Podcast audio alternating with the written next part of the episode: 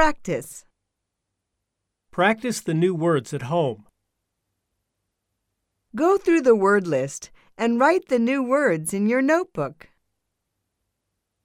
Learn to spell these words correctly.